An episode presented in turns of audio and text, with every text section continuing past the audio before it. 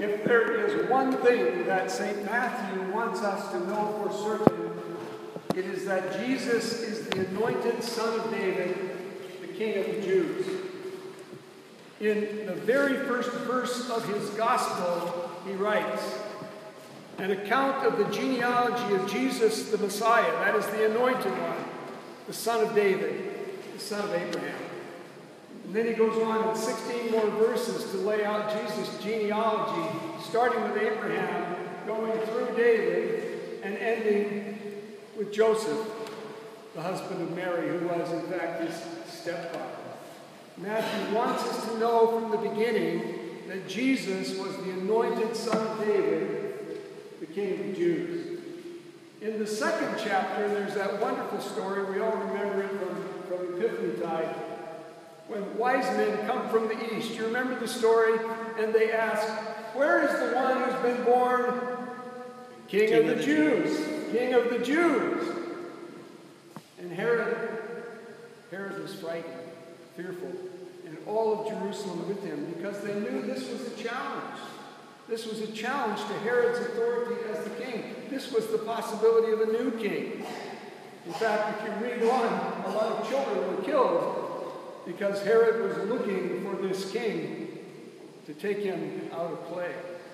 The story goes all the way through Matthew till you get almost to the end. Almost at the end, Jesus is brought before, he's arrested and brought before Pontius Pilate. And Pilate says to him, Are you a king? And Jesus answered, You say so. You say so. Interesting answer. You must believe that I'm something or other. You've called me here, haven't you? You've had me arrested. You say so. When the soldiers take him out, Pilate's soldiers, they taunt him. And what do they say? Hail, King of the Jews! King of the Jews.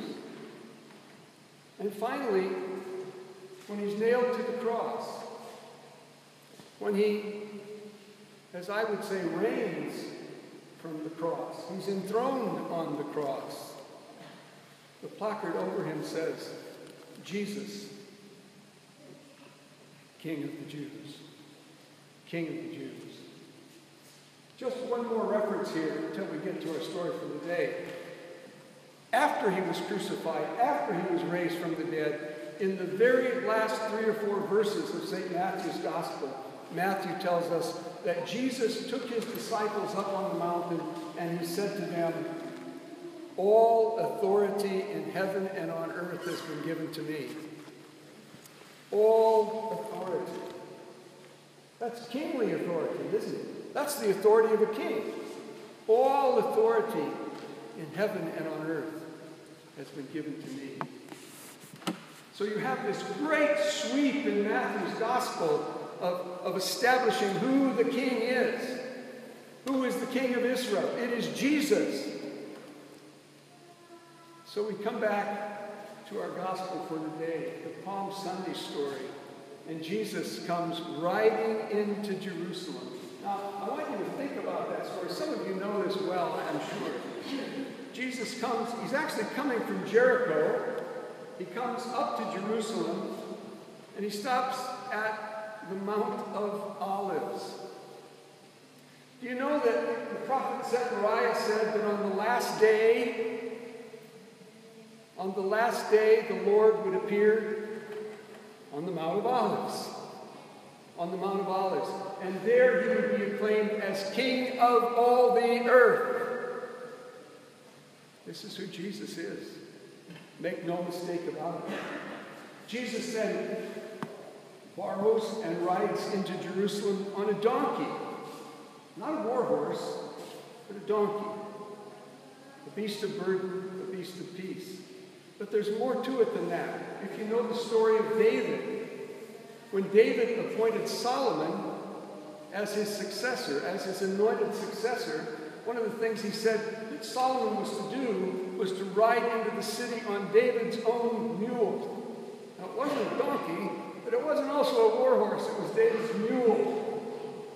It was a sign that this one, this Solomon, would be the next anointed king. Jesus came, comes riding into the city on a donkey, excuse me, on a donkey. And as he rides along, they, they take their cloaks and throw them on, on the ground in front of him. And they cut branches from the trees and they lay them in front of him. It's as if they were laying out the red carpet, huh? That's what we say in the West. Lay out the red carpet. But there's again more to it than that. When, when Jehu was anointed king, when he was anointed king to replace the wicked king Ahab, we're told that when his lieutenants, when his captains found out what had happened, they did what? They took off their cloaks and laid them on the ground for him to walk upon. It was a sign that this one was indeed the king. He's the king. Likewise, likewise, when Simon Maccabeus, at the end of the Maccabean revolt, entered the, the, the fortress of Jerusalem, what did the people do? They sang hymns and waved palm branches. It was a great day. So Jesus came into Jerusalem as the king. He came into Jerusalem as the king, the anointed son of David, to reign over all the earth. You know what happened a few days later. He was arrested. He was nailed to a cross, crucified, killed. You know, just think about it. What usually happens when the king, there's a, there's a, a threat that the king might be arrested? Usually, he gets away. He goes into exile somewhere. I mean, Jesus could have gone to Jordan. He could have gone back to Galilee. He could have ran away, couldn't he? I mean, that would have been what most humans do. But he didn't.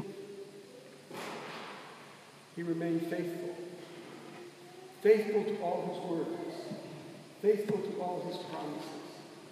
He, he stood up for everything he had said. Every word he had said, he meant. He didn't back off one, one, one centimeter. And they nailed him to a cross. And he reigns from that cross. He's enthroned on that cross. It's on the cross that he truly demonstrates his kingship. It's on the cross that he is everything he promised to be the one who is faithful to his Father and faithful to you and me, faithful to everything. And on the cross, in his death, are the seeds, if I can put it that way, the seeds of his resurrection. You know, if he, if he had escaped and, and ran off to Jordan or Galilee or somewhere, he might have died as an old man at 78 or whatever. We wouldn't even remember who he is. But he didn't. He remained faithful until the bitter end. And in that faithfulness, God raised him up to be Lord and King forever.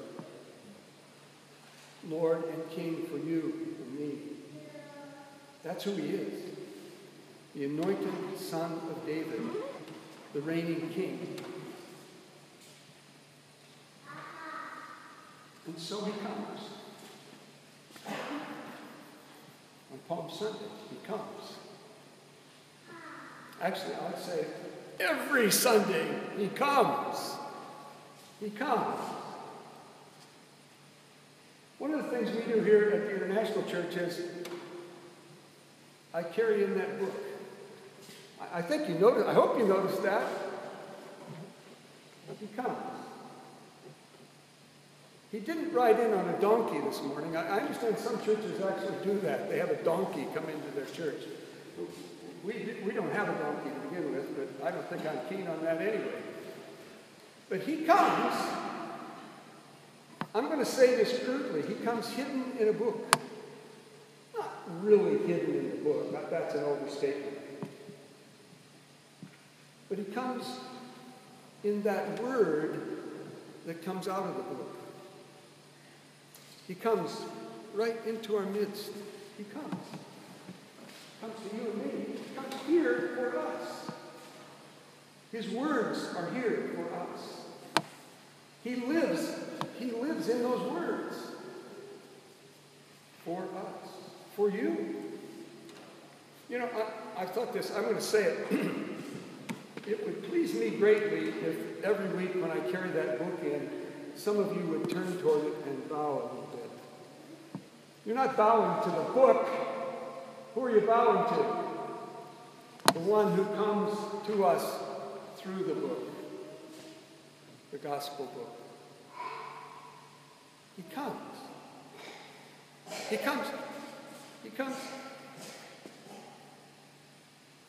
You, you can't see him. He doesn't look like he looked that Palm Sunday many years ago. And yet, Scripture tells us, church tells us, tradition tells us that he does come in the flesh. He comes in, the real Jesus comes to us and meets us at the table. He comes hidden, again, hidden in a piece of bread, a sip of wine. But he comes. He comes for you. He comes to say, I love you. All your sins are forgiven. You belong to me. You're my people. You live in my kingdom. You're, you're mine. You're all mine. And I'm just pleased that you're here with me week after week, year after year. One or two more things I want to mention. When Matthew was writing his gospel, he, he quoted a piece from Zechariah. You heard the Zechariah lesson read first today. And Matthew quotes that. Zechariah had said, Zechariah had said, Look, your king is coming to you. He is righteous and victorious, yet humble, riding on a donkey. Matthew had the words to repeat that exactly in Greek, from Hebrew to Greek. But he chose a different word. Matthew wrote, and not even all English translations are, not all English translations are faithful at this point. But what Matthew wrote was, See, I'm sending my messenger ahead of. Nope, nope wrong verse. Well, I'm in the wrong place. Forgive me.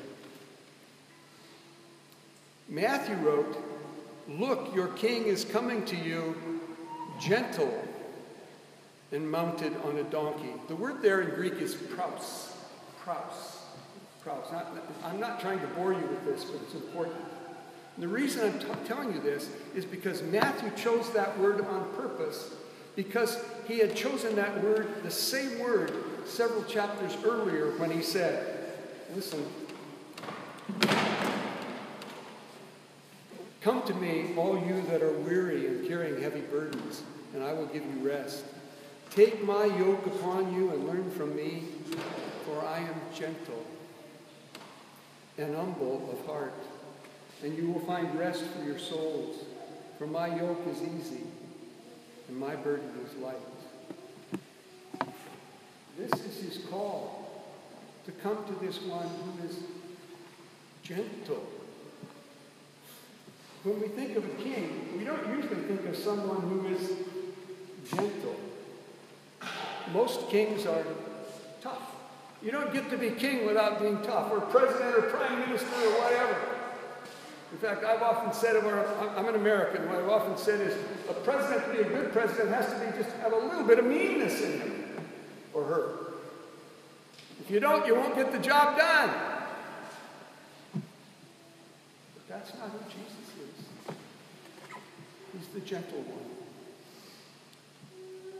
Come unto me, all you who labor and are heavy laden. All you who carry heavy burdens, whatever they are. It may be the burden of sickness, it may be the burden of guilt, or shame, or sorrow. Come unto me. Come unto me, all you who labor and are heavy laden, and I will give you rest. For I am gentle and humble. I will care for your soul.